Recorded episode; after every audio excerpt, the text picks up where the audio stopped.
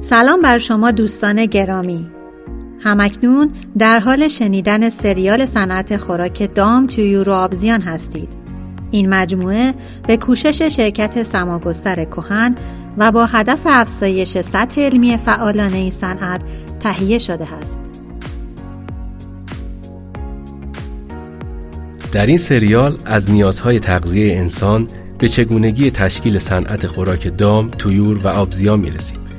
یک کارخانه خوراک را با نگاه دقیق به عملکرد تک تک دستگاه ها بررسی می کنیم و از عواملی می گوییم که در تهیه خوراک فراوری شده تأثیر گذارند. خوراکی که هم با کیفیت باشد و هم با صرفه.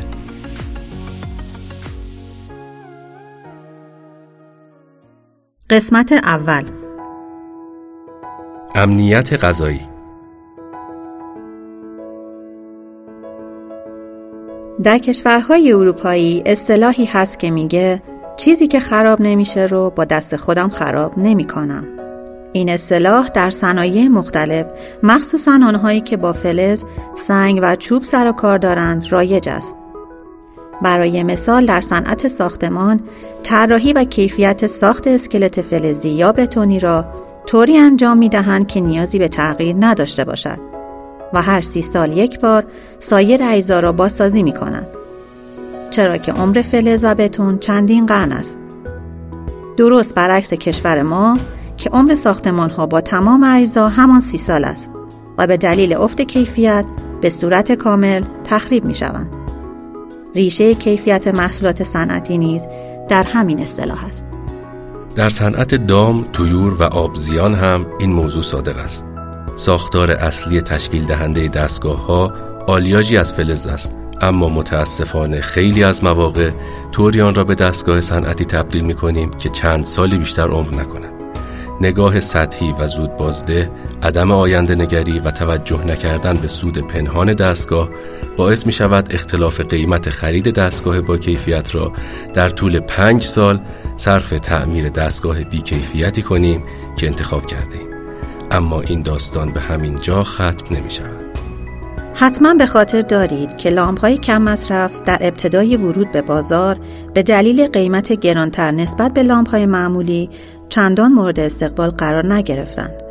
اما پس از ماه‌های تلرسانی و فرهنگسازی اکنون برای همه واضح است که خرید لامپ کم مصرف در طولانی مدت از نظر اقتصادی بسیار با تر است.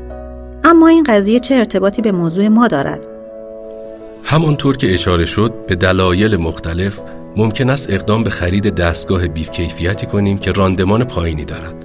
قطعا تمایل دارید نسبت محصول تولیدی به ماده اولیه بالاترین درصد را داشته باشد که در این صورت دستگاه بیکیفیت صد راه شما خواهد شد. درست مانند لامپ رشته ای. انتخاب چنین دستگاههایی اثرات منفی و طولانی مدت دیگری را هم به همراه دارد. از چشمگیرترین آنها هزینه های تعمیر و نگهداری است که در زمان کوتاهی بر ما تحمیل می شود. تا به حال به این نکته فکر کرده اید که هنگام خرید چرا در کنار جدول مشخصات فنی وجود جدول هزینه های تعمیر و نگهداری الزامی نیست؟ زیرا این کار به ضرر تولید کنندگان بیکیفیت است. همه شما داستان 5000 کیلومتر خدمات رایگان برخی برندهای خودروسازی را شنیده اید. این کار در واقع یک حرکت تبلیغاتی جهت اطمینان بخشیدن به خریدار از نظر کیفیت است و همچنین مشتری را وادار به مقایسه هزینه های تعمیر و نگهداری می کند. حال که خرید دستگاه بیکیفیت تولید محصول بیکیفیت را به همراه دارد چه مانند صنعت دام و تویور و آبزیان در ابتدای چرخه تولید غذا باشید و یا مثل صنایع دیگر در مراحل بعدی این چرخه مطمئن باشید که عدم کیفیت تأثیر منفیش را حتی بر تغذیه خود شما نیز خواهد گذاشت. می‌خواهیم به داستان پیدایش کیفیت بپردازیم. برای همین مجبوریم ابتدا به دل تاریخ برگردیم.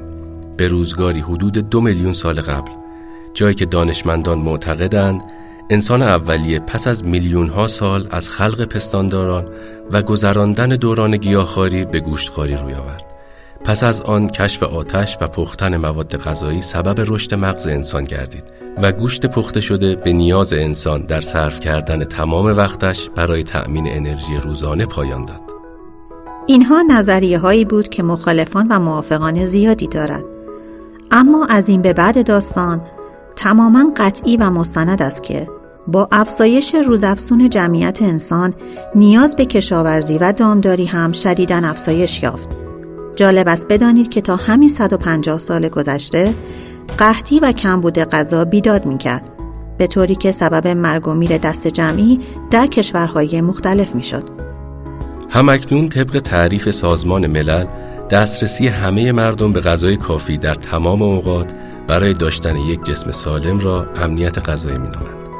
همچنین سازمان جهانی غذا فاو طی گزارشی اعلام کرده که برای تأمین غذای جمعیت 9 میلیارد نفری جهان در سال 2050 باید دو برابر میزان کنونی تولید انجام گیرد و برای رسیدن به این هدف باید موانع و محدودیت های مختلفی را در نظر داشت. بیایید خیلی ساده جمعبندی کنیم. تا 150 سال پیش قحطی بیداد می‌کرد. تغییراتی انجام شد با هدفی به نام امنیت غذایی و الان برای سی و پنجاه سال آینده برنامه جهانی در اختیار داریم. چه اتفاقی افتاده که از قحطی در آمده و به برنامه مدون آینده رسیده ایم؟ می‌دانیم که پای کیفیت در میان است. در قسمت بعدی بررسی اتفاقات 150 ساله گذشته ما را به جواب نزدیکتر خواهد کرد. این قسمت از پادکست در اینجا به پایان می رسد. شما را به شنیدن قسمت های دیگر این سریال دعوت می کنیم.